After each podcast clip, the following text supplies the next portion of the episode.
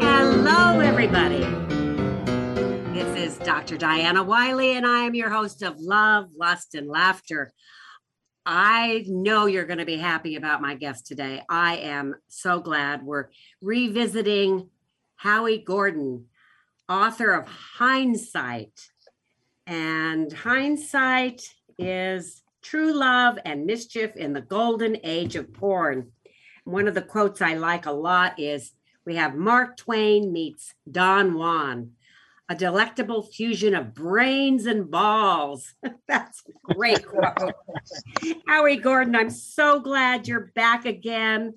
Um, yeah, you were on this show in 2013, and that was a panel with Nina Hartley and Candida Royalle. Mm, two yummies.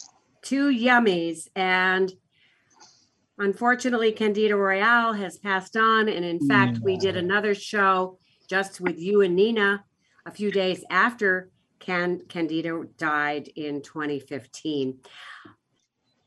You have worked with both women on many levels. You have so many stories to tell. I am so glad you're back, Howie Gordon. Welcome. Thank you very much. It's a pleasure to see you and hear you again. Uh, yes, thank you. And we had uh, some nice off the air conversations, and of course, Candida Royalle. Um, and I just want to read to the the uh, blurb that Nina Hartley gave on your book, Hindsight. And she writes, Mr. Gordon's story will make you laugh, cry, gasp with surprise, and move your soul. He holds nothing in sharing his, he holds back nothing in sharing his extraordinary journey from fat boy, athlete, hippie, swinger, actor, model, porn star, devoted husband, doting dad, and all around mensch. She uses that word. I know the Jewish word, um, the Yiddish word, really, right? Mensch is mensch is a good guy, Yeah.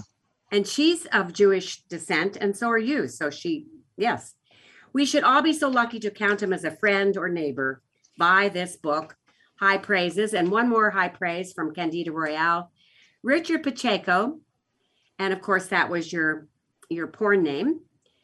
Wasn't your typical porn stud, and thank goodness for that. He became a much beloved and sought out performer during the golden age of porn, thanks to his timeless good looks, his wit, his great personality, and an ability to deliver a great performance under hot lights and scrutiny of the unforgiving crew. His legend will live on in the hearts and minds of both the women who worked with him and those who watched. That was a high praise from two women that, well, they were, they're both my friends too. Um, I was just heartbroken when Candace died of ovarian cancer in 2015 at way too young an age. But we're not here to talk about that, except I know you have special feelings for Candace still. Her real name is Candace. So, um, but let's talk about your book and your, because hindsight, and then we're also going to talk about your newest memoir, uh, which is Return to Squirrel Hill. But we're going to focus on on hindsight and you you know it's wonderful that you have the forward by whoopi goldberg and i'm just going to quote one uh, sentence in her forward and then i want you to tell us a little bit about your relationship with whoopi.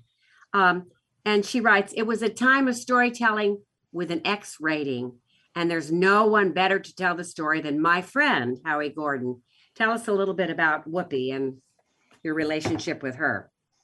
Whoopi was an actress working in San Diego uh, in the theater troupe. And Mhm. a friend and a friend of mine from the Blake Street Hawkeyes in Berkeley, David Schein, uh, saw her down there and they fell in love. And he brought her back to Berkeley. ah And she joined the theater group, the Blake Street Hawkeyes in Berkeley. oh And while she was here, uh, David said to me, um, I had done a lot of writing, and David said, Whoopi wants to do a treatment for a film. Would you help her write it? And I said, sure. And I hadn't met her yet. So um, she came over to my cottage. And by then, I had been in the porn business for about two years, three years. And when you're in the porn business and you're introduced as being in the porn business, when people meet you, they make lots of assumptions. Number one amongst them is that you're available to seven days a week, 24 hours a day.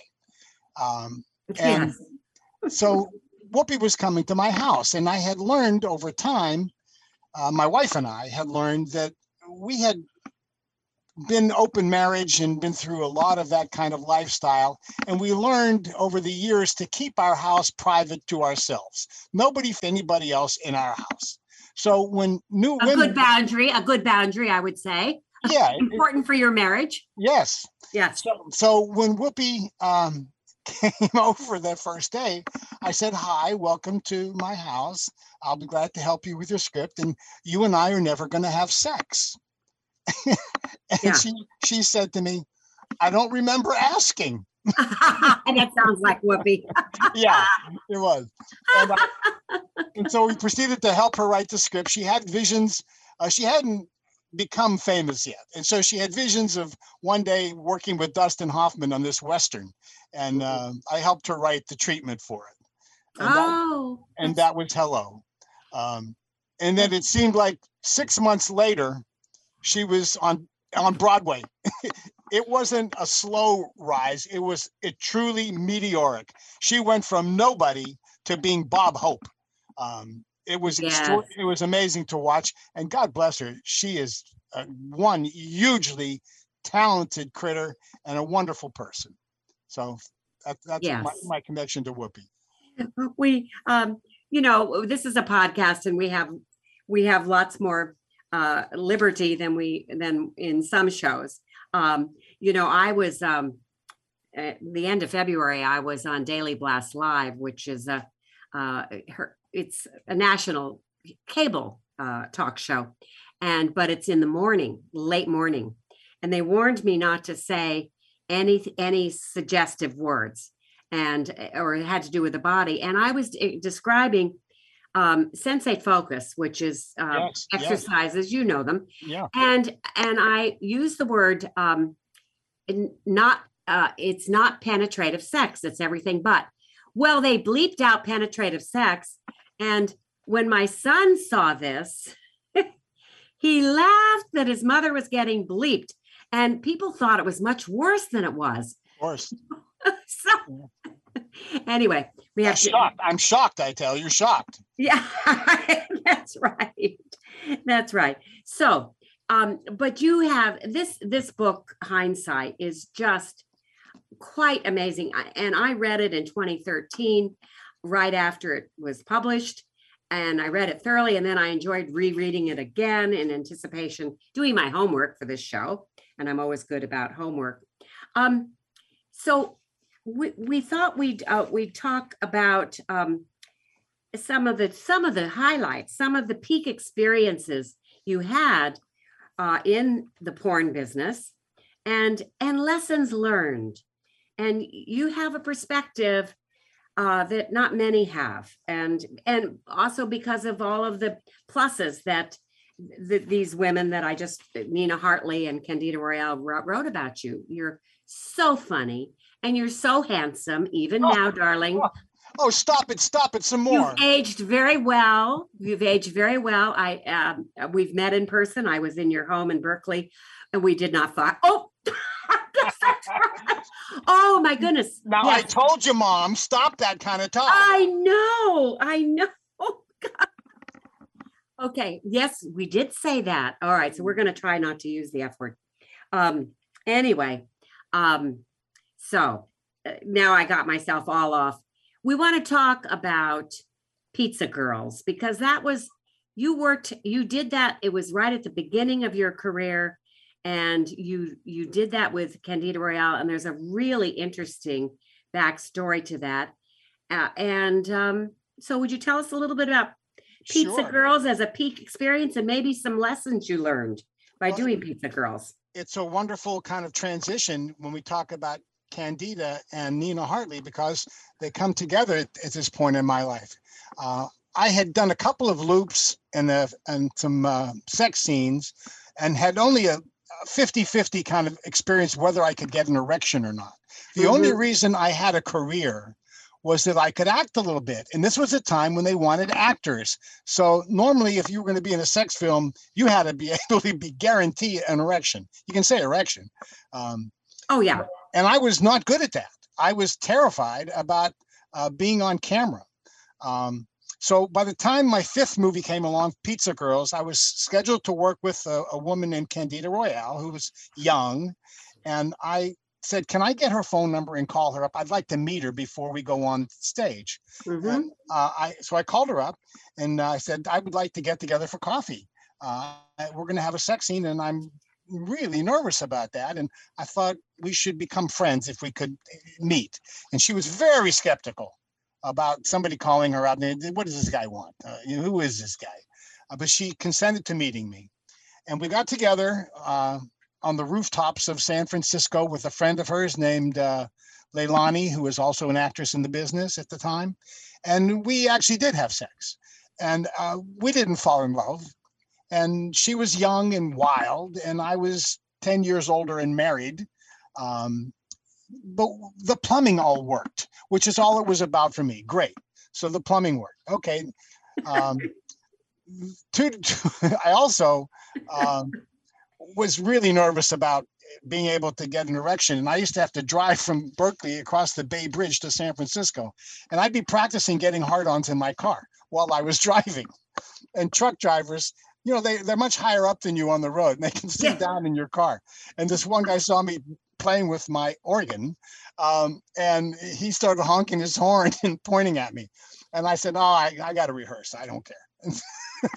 so we get to the set and it's time to go. And uh, Pizza Girls is a really silly, ridiculous movie written by a chimpanzee on steroids. And it's about a conflict between a, a pizza pizza parlor and a chicken fast food chicken delivery shop next door to each other. So they're competing for customers.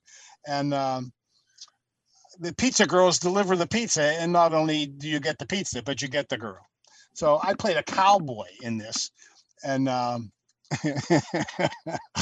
oh Lord. Um, well, now I'm a cowboy, and I'm playing this part here. See, and uh, I order up my pizza, and it's it Candida Royalle on roller skates delivers me the pizza, and she's we start talking about nasty things, you know, and Uh-huh. Yeah. and so it's time to do the deed. And um, Candida is put on her knees in, in, in preparation of helping me to get aroused. And uh, the director goes quiet on the set. Everybody gets real quiet and Yeah. roll roll sound, sound rolling, roll camera, camera rolling. And then all of a sudden, and I can't do this to the poor people listening, but I, at the top of his voice, the production manager screams, "Quiet on the set!" I jump three feet, And that was enough to make you limp, I bet. whatever I had going went. Yeah. Mm. I couldn't get an erection for the whole movie. Um, so Candida and I, we tried, we tried, we tried. They can only wait so long for a guy to get it up. And if they don't have a stunt um, penis waiting for uh, in, to be plugged into the movie, they Yeah. just they just shoot the scene as an R-rated scene and don't show any genitalia, and you Yeah. move on. Well, Yeah. they decided they didn't have a stunt person there, but the production manager was substituted for me. Um, the genius who had screamed at the top of his lungs. And when he went to do the scene, he couldn't get it hard either, which Mm. really traumatized Candida because here's two guys who can't get it up. And she starts blaming herself, um, which is instructive because here you are knowing as the man that it's your failure. And you see the girl suffering because she thinks it's her fault. So you've got to calm her down while really you need her to calm you down. And it turns Wait, wait. into Pause there, Howie. That is such a good life lesson for any couple. I mean, it happens to lots of men. They lose their erections, and the woman thinks, oh, I'm not sexy enough. I'm not pretty enough. I'm not this. I'm not that. They think it's their fault. I, I, you know, and then it, no, it's, it's your fault. And so you're, you, you describe that very well, Howie. So you're trying to you know, it's it's go one of many it. it's one of many ironies of the mirror that's held up to our sexual lives by putting them into the X-rated world. Yeah. Um, For instance, and I'll, I'll jump ahead because I do that kind of thing. And Yeah, you can do that. or Dr. Diana has the trouble. I'm I'm a stream of consciousness, and every now and then there's a flood, and she's got to try to nav- control the flood waters and keep me on point. So I'll let her do. I'll let her do that, and I'll just tell my story. Yeah, and I'll wrangle you. You were playing a cowboy on Pizza Girls, but I'll be the wrangler and Okay. kind of keep you keep you uh, focused. All right. I'm going to cut ahead to a new movie. Good. Uh, this was what the movie was this now? This was one where um, I met Paul Thomas on this. This was the Candy Stripers, and oh, the uh, Candy Stripers. Yeah, Okay. and there's a wonderful digression here. They, had a, like 15 people in an orgy scene, and we all get posed around, and we're about to start shooting the very first scene, and all of a sudden, before the director calls action, a voice bursts out in song. Let the sideshow begin. Step right on in. Guaranteed to raise a smile. Guaranteed to blow your mind. It's amazing. I'm amazed. I'm just sitting here with my woman who I'm supposed to work with, and this voice is so angelic and melodic. It was Paul Thomas. He just burst out in song before we started shooting. I fell in love with him. And did it inspire you then to give a really No, uh, wonderful performance? but eventually I did work with who I was working with that day, and I did with her a lot of help from her. Managed to do our sex scene, and it was very gratifying, and I was very helpful. Okay, Yeah. Cut to two hours later. This is now I'm in love with this woman. She's my savior. yeah. there's another scene where she plays another sex scene with two other guys and i have to watch this well i start feeling really jealous now. I have no right to feel jealous. This No. this is this is the point of the intersection of real life with this movie life. Because in movie life not none of this is real. It's all set up and but you can't lose these human feelings of attachment. And i'm you have to let go of the woman who's playing your wife in the morning and in the afternoon there she is having sex with jamie gillis. Uh, very rough and different. And these are shocking moments to realize um, that your your personality your your ways of dealing with these things have to be left in the dressing room with your clothes because they're not acceptable in this world. This is how this this goes. So Yeah. these these very human things are have to be processed at lightning speeds and fast forward to live in the movie world where you trade partners all the time and you don't get to hold on. And uh, th- there's a lot of relationships that blow up uh, a lot of couples get involved with porn and the and the, the relationships don't survive very long when the husband or the wife has to see the partner with another person. Um, and you don't really have the space to get into it on the set because nobody cares. It's not Yeah. like you, you can't take the time to do a therapy session. And you need to and like it's not going to happen in, in a second anyway. Okay so let me take you back to um, the pizza girls with candida. I failed. Um, the irony there is that we became really good friends outside of that. And over, over 10 years time, we became quite intimate without ever having sex. Yes. We, we passed, we paid the rites of passage in that and we became very close. So 10 years later, I get a phone call one day. A voice says, hi, my name is Nina Hartley. You don't know me. I'm new in the business, but I've got to do an anal intercourse scene with you uh, in a couple of days. And I've never done that before. Would you mind getting together with me and rehearsing? so 10 So years it's later, come full circle, hasn't it? Exactly, exactly. It's payback time. Just as I asked 10 years ago for help, this is sort of asking me. And the irony, I remember covering the phone while Nina was waiting for my response and saying to my wife, Dear, there's a starlet on the phone who wants me to have sex with her anally. Do you mind? And I said, She said, No. and that, that's just I, amazing when I look back that we had that kind of uh, freedom with each other to allow Freedom with each other. that It, kind of grace. it didn't, it didn't last forever though, did it? No, That's no, Another no, story. no. I, but let's, let's finish this story with, I think this is great. So Nina called you up and she, so you had an anal rehearsal, which, Well, she's playing a sex therapist. And Uh-huh. the way she helps people res- spice up their lives is to teach them about anal intercourse. Uh, and uh, it's a leap of faith here Yeah. in terms of movie making. That the, her, Nina, the therapist, having sex with these people is going to be good for their marriage. Uh, but that's the premise of the movie. yeah, And the reality was, is when I saw this script, um, two things occurred to me. Uh, one was the backstage stuff of talking about making this movie was much more interesting than the movie itself, which was kind of juvenile and silly. But the reality of Nina and I talking about how to play this scene, um, I went to my wife and I said to her, who had, my wife was a sex therapist at that point in time. I said, How would you treat someone trying to learn how to do anal intercourse? And she said, Well, I would use the same treatment I use for vaginismus, which is a, a term for painful intercourse. And the treatment was a series of gradually enlarged cylinders, beginning with about a pencil thickness and ending up something about the thickness of a cucumber or a banana. And you Wait, wait, introduce- but, but Howie, I've got to interject here. Actually, vaginismus is not painful intercourse. That's dyspareunia. And vaginismus is where the vaginal opening is contracts so hard that sometimes it isn't even possible to get the penis in. And that's where the dilators come in. And certainly there would be a connection between going from tiny little going into the vagina, but also going into the anus. So I'm not surprised that she suggested that. And did it work? Yes, it did. And thank you for pointing all that out because that's the stuff when you're a layman you don't bother to remember.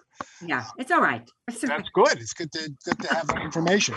So we use that in the script, and um, then it occurred to me that this process of getting together with Nina and doing this is going to be much more interesting than the movie. So Uh-huh. I said, let's shoot this because video video had just begun.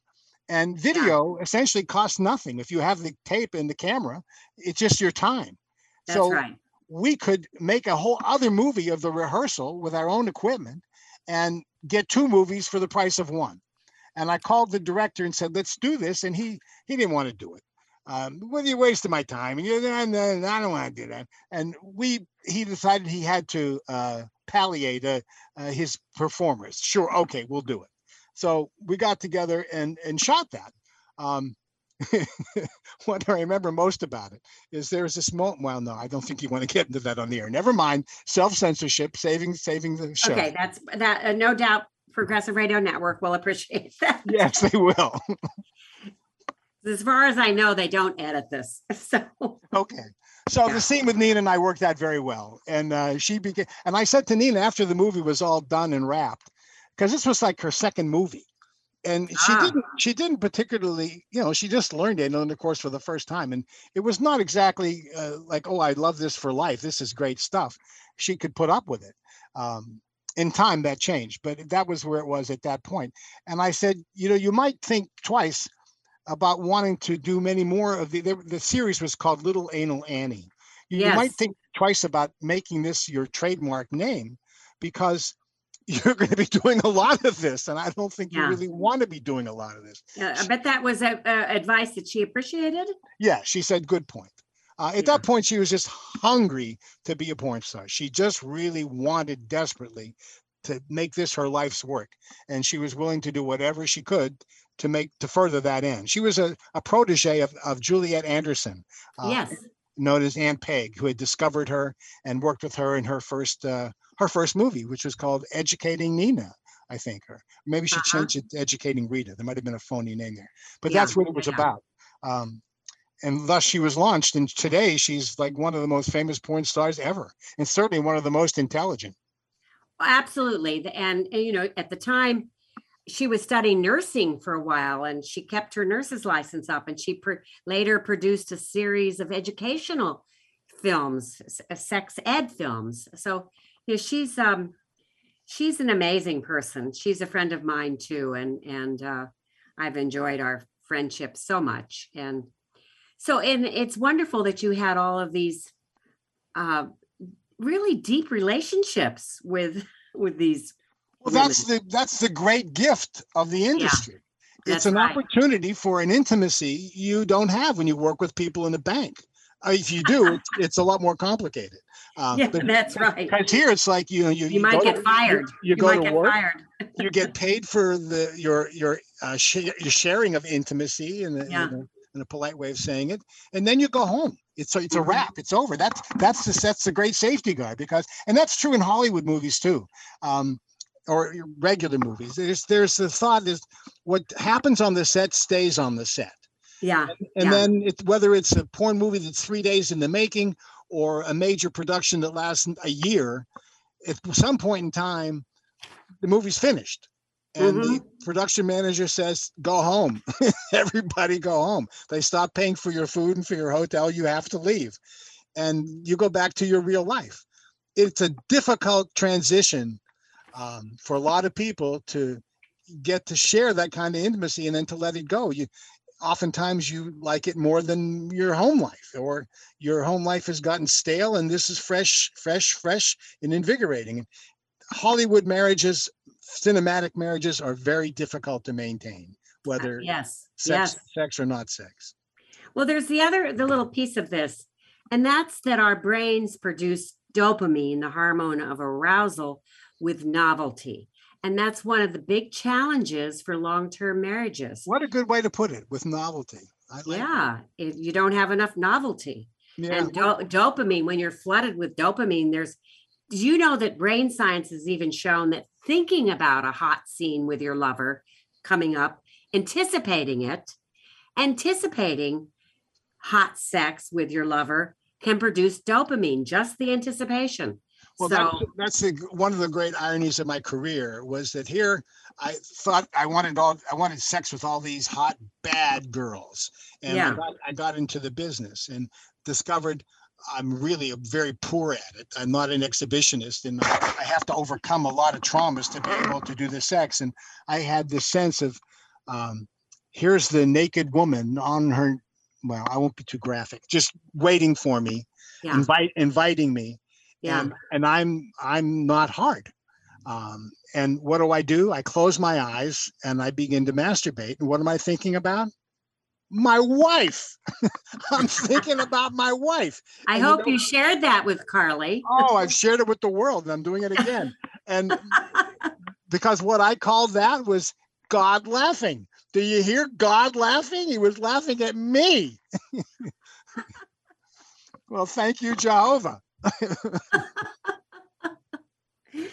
You know your sense of humor and your uh, in your writing in your speaking hasn't that made a difference in your life that you, you know that you can laugh at yourself and laugh at laugh with others i mean Well, that's a good segue because uh, Yeah. I can tell you that I was raised in a family with my mother's younger brother, uh, who was what we called back then in the 1950s and 60s mentally retarded. yes Um, when I was four years old, he came in to live with our family when my our, my grandmother died, his mother, and my mother, his sister, took care of him, and she took care of him for the rest of his life. So I was raised in the house with this guy, and, and it was your uncle izzy and you Uncle write about him yeah and Unc- Uncle Izzy at our dinner table. If you couldn't say something in ten seconds, let's say, forget Yeah. it. Because he would say something and we'd all be laughing. We had our own personal Buddha, and he was just he was just funny. Um, he called me Mookie Face, which was his. He couldn't say monkey face, so it'd be Oh. Mookie Face, and he'd sort of sing it. And this was my childhood. I was raised with this in, Yeah. in my house, and um, it was different outside the, the house, but in the house, it was very. It was warm and loving and wonderful. But it gave me an appreciation for what Erasmus, one of my favorite writers out of history, used to call "in praise of folly." in praise of folly In fact, Erasmus once said, If there be any great pleasure in life without a woman at it, let others look to it. Which leads me back to the world of porn. Yeah.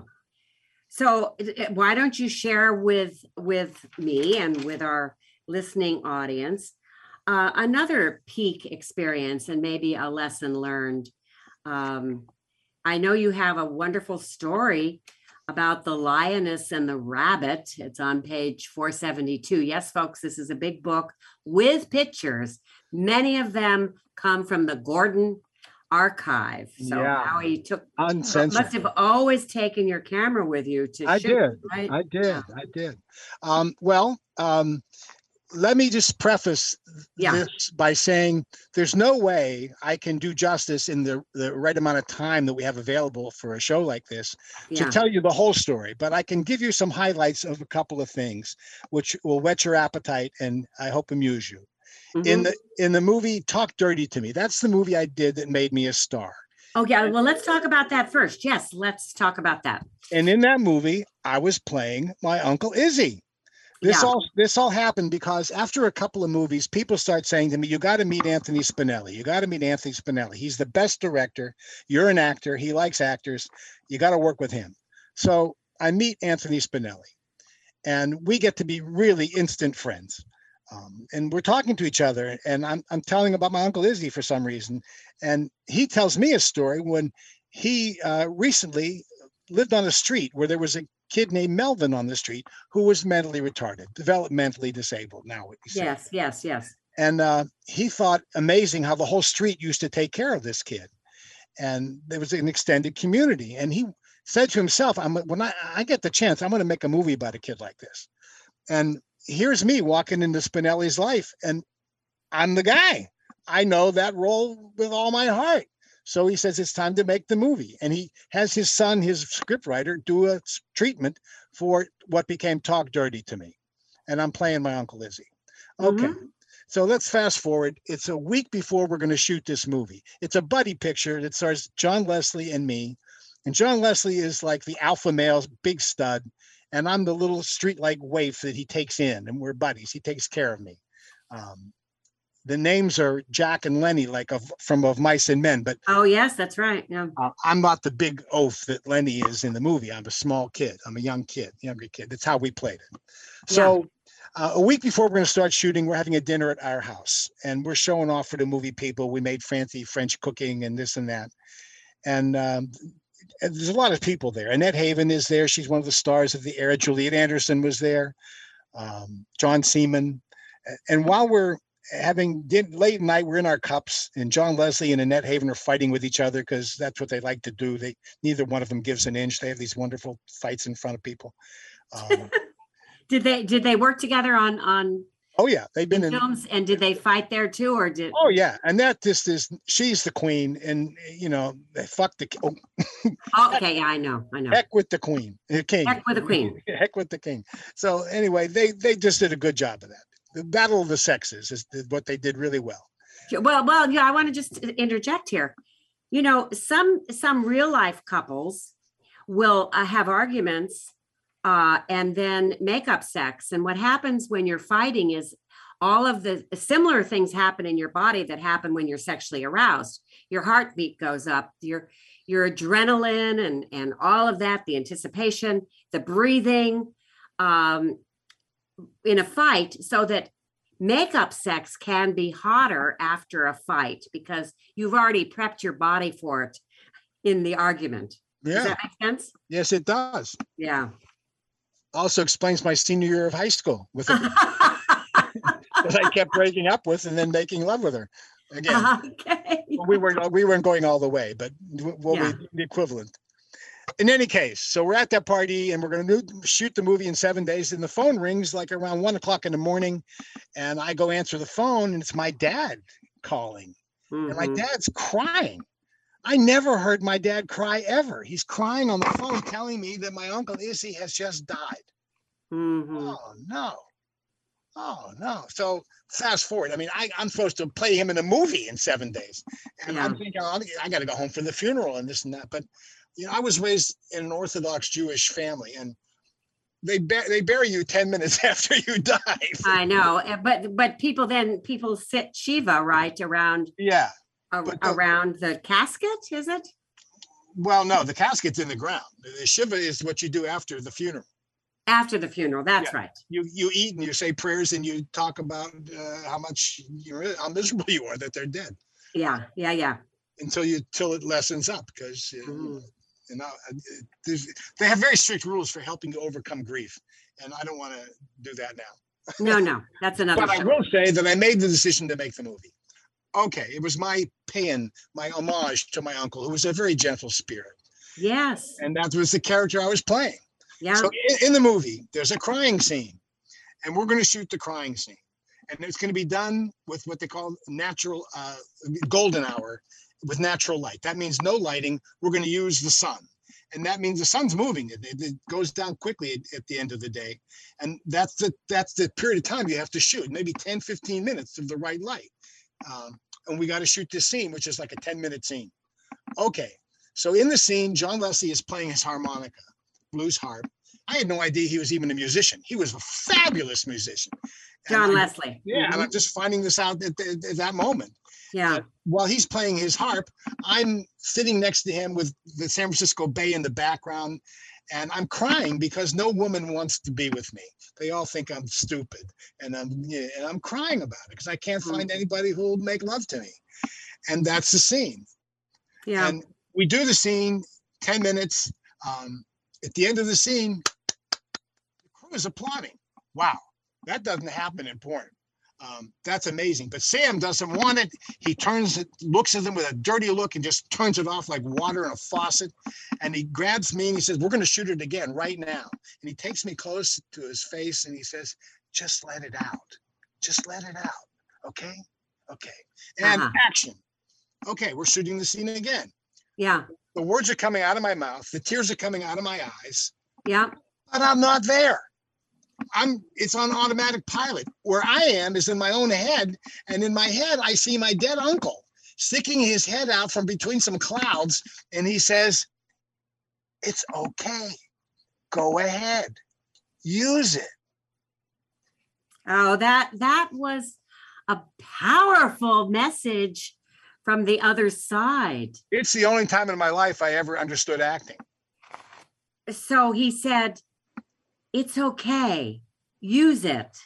you know, it reminded me of what you know. I was a history major, and I, I in the Europe Europe of the Middle Ages, the, the, theatrical barnstorming troops would go from town to town, and in some towns, the minister, the the clerics would tar and feather them and send them out of town for committing the sin of play acting, because Mhm. they they didn't think that um, people should pretend.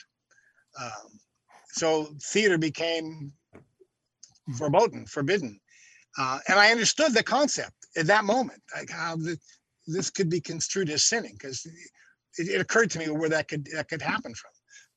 But it was amazing, and um, I really wanted to see this movie because I had, you know, been been through this. Because when when the, the movie went into rough cut, that means they're finishing up the movie.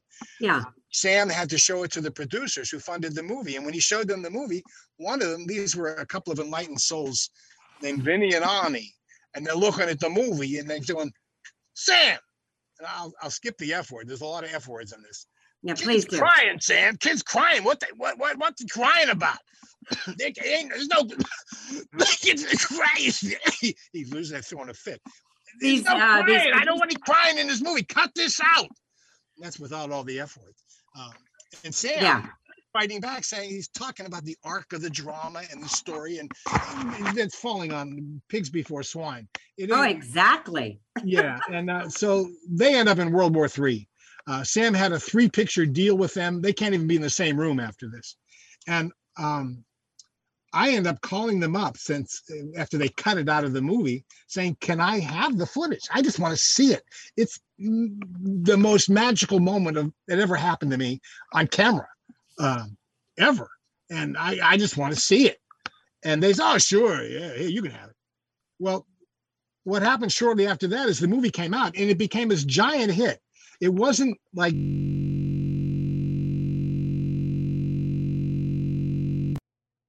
it started Yeah. making a lot of money against Lenny and, and think that that's an erotic scene to watch, but they're, they're out there. Um, in any case, it was a, it was a different, it was a real movie. Um, it had sex in it, and um, both the producers and Sam wanted to make sequels. Only the producers didn't want to hire Sam again, and they asked me to be in a movie without Sam. Well, Sam was my mentor and my friend, and no. And they asked John the same thing, and John said, "I don't know." And there's another F word here I'll leave out. Uh, every time I do something nice for somebody, I end up getting effed. Um, hmm I need the money. I'm going to make it. And he went ahead and made Talk Dirty to Me Part Two, and I didn't. And then later on, we did the true sequel to the movie, which was called Nothing to Hide. Nothing to hide. Yeah, and uh, that ended up having a crying scene in it. It wasn't cut out. but you're crying. It, it's so sweet and sentimental. And I hope you were able to share that with your family and let them know that you were really crying about Uncle Izzy. You know, that was way too close to the bone, Okay. especially at that point in time. They didn't even know I was in the industry. Um, Oh, well, then you couldn't do that. in fact, that's another great story if you want to hear that story. I do. uh, I'm coming home from a party and I'm drunk and I'm trying to put the key in the keyhole of my cottage and I hear the phone ringing inside. And the, this is, um, there's not answering machines yet. So I'm trying to get in and I finally get in and I get on the phone and his voice goes, You're busted. and wow, uh, it's amazing how those two words can sober you up really quickly. Yeah, yeah, yeah. Now I knew I was in a business where that was an occupational hazard, so I figured, okay, maybe this is just my time. Um, and I he, and he said, "Didn't you hear me? I said you're busted." Something about that voice sounded familiar to me, and I went, "Is this cousin Jimmy?" Indeed, it was. It was my cousin Jimmy calling me from Pittsburgh, Pennsylvania, and I'm thinking, well, if I'm busted, why is my cousin Jimmy calling me from Pittsburgh? Uh-huh. and I'm not as sober as I thought I was. Um, and he tells me, cousin Burton saw you in a porno film. cousin Burton, oh my God, this is another country heard from. Cousin Burton was a lawyer, excuse me, who worked for Valium. And he had taken an afternoon off in Washington, D.C., gone to the local Pussycat Theater where they showed adult films in those days, and saw me in my very first movie, The Candy Stripers. He got so excited that he ran home to Maryland, got his wife, drove back to DC, took her into the porno theater, and said, Isn't that cousin Howard up there on the screen? And yeah, that looks like cousin Howard up there on the screen. so um he uh Jimmy is telling me this story. I said, So uh, did did cousin Burton call you? Um, he said, No, he called uh he called your mother. And I said, What? Uh-oh. but she wasn't home.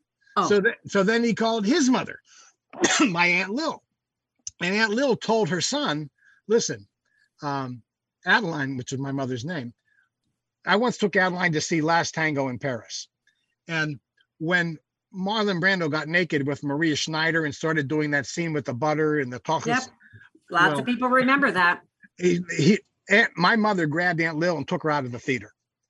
Oh, dear. so Aunt Lil didn't think that my mother really wanted to hear this news that her son had discovered me in a porno film. No, So I don't think so. He made her promise not to tell my mother. hmm I said to Jimmy, "Well, how did you did Aunt Lil tell you?" He said, "No, Aunt Kitty told me."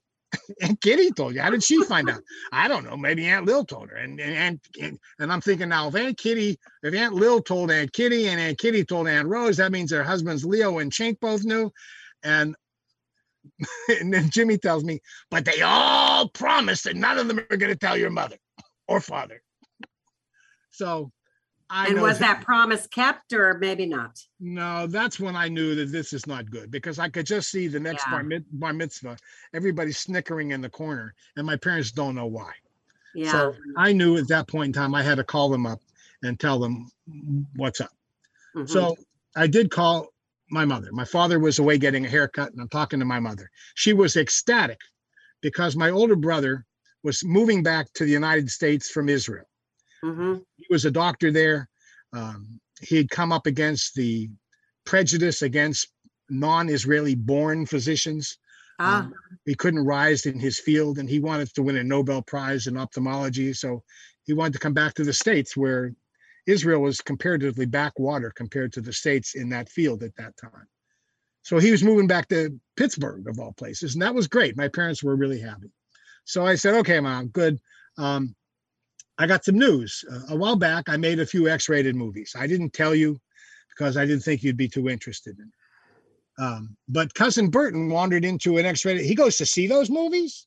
Yeah, uh-huh. ma- yeah, ma. He goes. I guess so. He saw the movie, uh, and uh, and I was in the movie. He saw so he got all excited. He called Aunt Lil, and why didn't he call you? Well, that's a really good question, ma. that's a really good question. I don't know, but he didn't.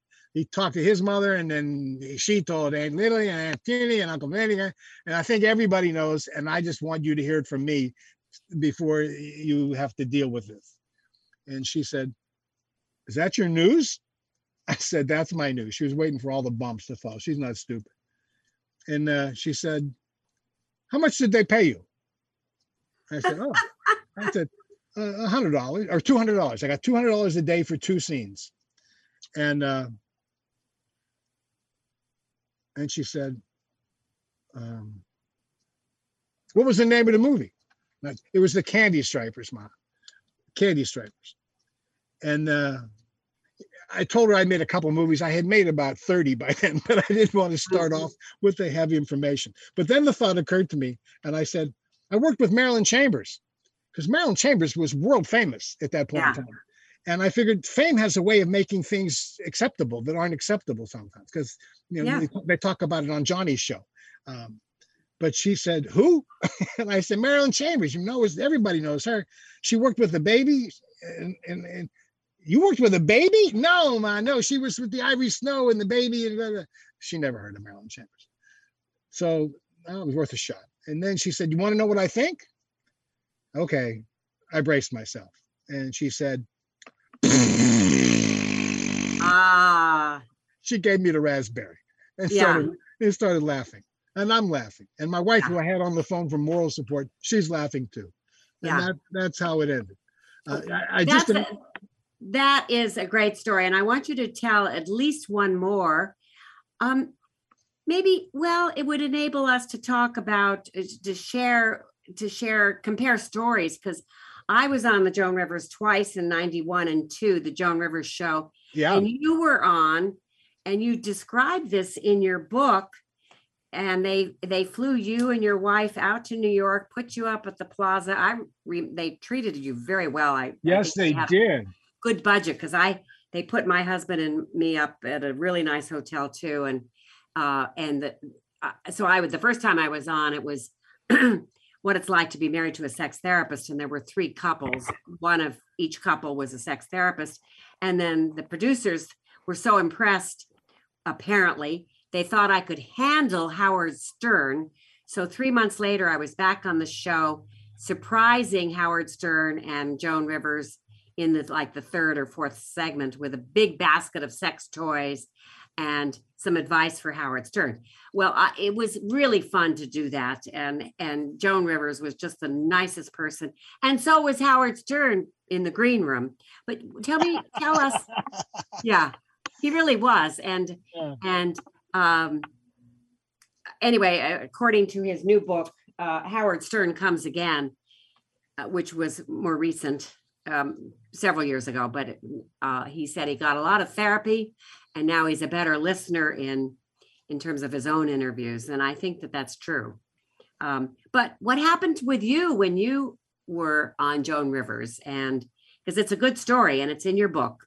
Well, AIDS had just come up, come upon the world, and I had um, ended up saying I'm not going to work again in X-rated movies until they find a way to protect us from the threat of AIDS. Yeah. And that was uh, it made headlines of a kind. Um, It Mhm. wasn't just in the X-rated business. People in straight movies were worried about kissing because no one knew whether it was passed uh, through saliva. Uh, the Right. fire, the so uh, there were that debate was going on, and that's why I was timely and brought to Joan Rivers' show. Mhm. And it was a day when uh, w- when we weren't talking about the threat of death. Um, I was very funny, and Mhm. uh, so we're on a break, and Joan Rivers says to me, "You know, you're you're funny. You should be doing stand up." And I said, "Well, Mhm. that's why I'm here. I need a new job." Yeah. Um, yeah. she's uh, she points to this guy off camera and says, "When we're done, you go talk to him. He'll get you started." So we do the rest of the show, and uh, it's a good day for me. Uh, It's a good day. Uh, she liked me, I liked me, and uh, it was it was good. Amen. Um, so afterwards, I go see this guy, and he says, "I own a string of comedy clubs across Canada, and I'll start you in the East Coast. You'll work your way west." and in three months' time you'll be in LA. Um, great, let's go. So I go to, all excited to tell my wife, and we have um, a two-year-old and a newborn. and my Not wife, very good timing there, Howie. yeah, and my wife says to me, "Oh, this is the part Will you leave me home alone with a two year old and a newborn and a full time career as a therapist and you go off to become a movie star? I don't think so. And then there's an A word that probably wouldn't play very well on the No. air either. Um, Mhm. but she added that. And uh, no, just no. You need to find a job where you're home with us. And uh, God, that was so romantic. Uh, and the truth was, I didn't want to do stand up comedy. I knew me. Uh, I'm not going to be in a nightclub at two o'clock in the morning and going home to a crummy hotel by myself. I'm going to want to sleep around. And sleeping around is now the threat of death. So I, I if I was going to do that, I'd stay in the business, and none of this would even. It wasn't avail- open. It just seemed like the wrong time, wrong place, wrong idea, and um, I didn't take the job, And and in hindsight, so to speak. Yes, that was the right decision. It, Oh it God, was, yes. It was a bit disappointing for you in terms of your career because this would have put you at a whole nother level. But it- the timing just was off, totally off Yeah, for you to do that at the. But your sense of humor, you retain it. It's how you are funny, and it's a wonderful thing to laugh. Everybody feels better after a good laugh. Uh, you, it's just, it's a known fact. it's as good as a bowel movement. Uh, well, I think it's better. I think it's better. And we know that couples who laugh together last together. They last because if you're laughing together, you you're you're being vulnerable. You're you're and you're letting down your guard and you're connecting and you're appreciating the other person and and if and often it's it's like an I think Milton Berle said this: uh, laugh, um, laughter is like an instant uh, vacation. It just it puts you on a in a whole nother space to laugh. So you've retained that. You'll always have that. Good. Your sense of humor, your your wit, and and it's really this is a good segue because we're coming to the end of the show, but um, it. It, that's the thing about your writing. It, it's funny and it's hard to write funny. I mean, pe- lots of people can be funny and speak funny, but I think it's harder to write funny. Would you agree? Well, I don't think of it in those terms. Um, okay. Yeah. writing for me began i went to um, the northwestern school of journalism as a high school junior in between my Oh. In between my junior and senior year they had a national high school institute. Hmm and i had just you know uh, there's so many things we haven't talked about. I, I was fat from the ages of 7 to 17 mm-hmm. and then i'm in the middle of my junior year i lost 50 pounds in Mm. january and february of my senior of my junior year. And i went from being the the, the obese sidekick like uh, andy devine to wild bill hickok uh, guy madison. Um, and when i went back to school all of a sudden i had my first taste of being a sex star. Um, so it's a new toy but this reminds when when, i think of myself when people say you're handsome this and that not when you're fat from 7 to 17 you'll never be handsome. You're always going to be that guy. Um, you don't believe any of it. It's all you know who you are. And um, that part of me is always there. Um, and i started keeping a diary is what with the trigger that made me think here Yeah. because it, it, it's a journalism school the first day of the writing class uh, the professor wrote on the blackboard a writer writes hmm and then left the room um, Ah. so I started keeping a diary that day, and that was in uh, July of 1965. Yep. And and this past week, I just started volume number 190 of my diaries. Um, so Wow. Well, no wonder that you were also able to write uh hindsight um and and we before the show is over we want to talk about your your newest book return to squirrel hill um before we run out of time give us a brief description of that and i'm going to put i'm going to say the the the, the website addresses but i'm also going to put it in my show notes so people can can get either book, Hindsight or Return to Squirrel Hill.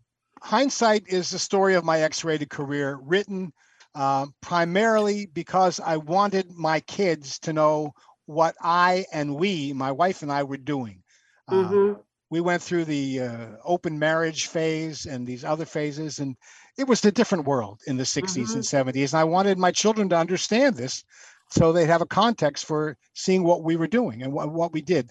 And I didn't write it in in in uh, age appropriateness. I wrote it in uh, adult adultees, thinking they wouldn't get to it until they were uh, adults, young adults. Yes. And it took me 30 years to write that book. Mm-hmm. Uh, and uh, 30 years later, I we published it in 2013. I think it's when it came out, or 2011, That's something right. like that. And I love it. I, I read it all the time. I stand by it. I think it's entertaining. I think it's real, and it gives my kids the message I wanted to give them. And now, you know, they they know what their parents did, and uh, they'll they knew about my well, they knew about my career very early on, because when they were like four and five years old, I had to teach them when the phone rings for Richard Pacheco, don't Yeah. hang up. That's Daddy's stage name. Daddy uses it when he makes movies. Daddy makes movies. Can we see him? Can we see him? Uh-huh. no, Uh-huh. Daddy makes grown-up movies. You can't see them till you're older. Well, that lasted for a while, and then this story goes on and on. Um, you want to go on and on? I do Well, we, one- we don't have the time to go I on and on, but I've done a whole one-man show on this. Uh, my my, Well, my of course. And my- also, also your, your son, because you have Yeah. two daughters exactly. and a son. And he- tell us in about a minute what your son did. I think it was in 2010. That's when he did the first version of it. He wrote a one-man show called Debbie Did My Dad. Yeah, Debbie did my dad. Dad, okay. That Which for, those, which for those of you who don't remember, Debbie Did Dallas, which was a hugely famous porn Yeah. film. Uh, that was it. He was. It was. Yeah. it was. Good you put that in there because we have some younger listeners who Yeah, wouldn't, wouldn't understand that reference. that's right. Yeah. And uh, does your son have a similar sense of humor? Well, he has his own sense of humor. Well, I mean, yeah, similar, I said, but yeah. yeah, because dad's never funny. You know, it, it reminds me of like um, uh, Richard Pryor's kids don't think he's funny. They they want to see uh, somebody else. It, it, uh, Michael Jordan's kids don't want his autograph. They want Charles Barkley's. It's your own kids. It's, you're never going to be that. Um, That's true. Because they you're the one that put them to bed and have been doing it all their lives. that's right. Yeah. That's right. Um, so So the other book, I just did my Yeah. first audio book. talk about that for, Uh, for, uh, we have just a couple of minutes, but Okay, so the, it's a book called Return to Squirrel Hill. Most people know Squirrel Hill because that's where three years ago there was a mass shooting there, um, the largest uh, attack on Jewish uh, people in the United States, where 11 people were killed. Um, this book has nothing to do with that. Squirrel Hill is the community I grew up in in Pittsburgh. And the book is about, it's three arcs to it. One was my mother had a heart attack, and my father wanted me to come home and help take care of her. Uh, secondly, was going back to Pittsburgh, was where I grew up. So the second arc is all the stories of growing up, reminiscences from childhood. And the third arc was the story of me and my best friend, Harold, from high school, who became a Rastafarian, a Rastafarian. Um, and this had to deal with what became a full-blown mental illness. Uh, and i was the one who tried to help him navigate those waters. Uh, and it's that story as well. So those three arcs wind around each other. And, and the audiobook um, is me performing my own writing which really was fun and you've had yeah, because you're of- an actor Well, and that- it's, your, it's your own words and you, you're very entertaining. So I'm going to put uh, that in uh, the, the links to, to all three, the hindsight book and Return to Squirrel Hill, and then Howie Gordon at uh, dot uh, at bandcamp.com, bandcamp.com. right I'll right put, put all of those in the show notes. And, you know, I, this is a beautiful quote of yours and, and a lot of people agree with it. Um, people, especially in the business, including Nina Hartley and before Ken, Ken, Candida Royalle. And it's just, it's beautiful. You, you write this on page five. When sex is accepted and celebrated for the goody uh, that it is and can be in this life, it takes on a much less obsessive place than when it is denied, vilified, or repressed. Hear, hear. And that's, we're going to end on that note because that's the music. Howie, I'm going to have you back. You have so many stories to tell. You're, what a life you've had. And it continues on. You're a delight. Thank you, Howie. Thank you. It was just a great show, and and uh, it'll be archived by tomorrow, so you can find it um, on my website and also at progressiveradionetwork.com, prnfm.com. But anyway, good. My website is drdianawiley.com. And Howie, you are funny and a fine man, a really fine man. You made me so very happy. I'm so glad you came into my life. I am too. Bye bye, everybody. Good and night. Bye. Happy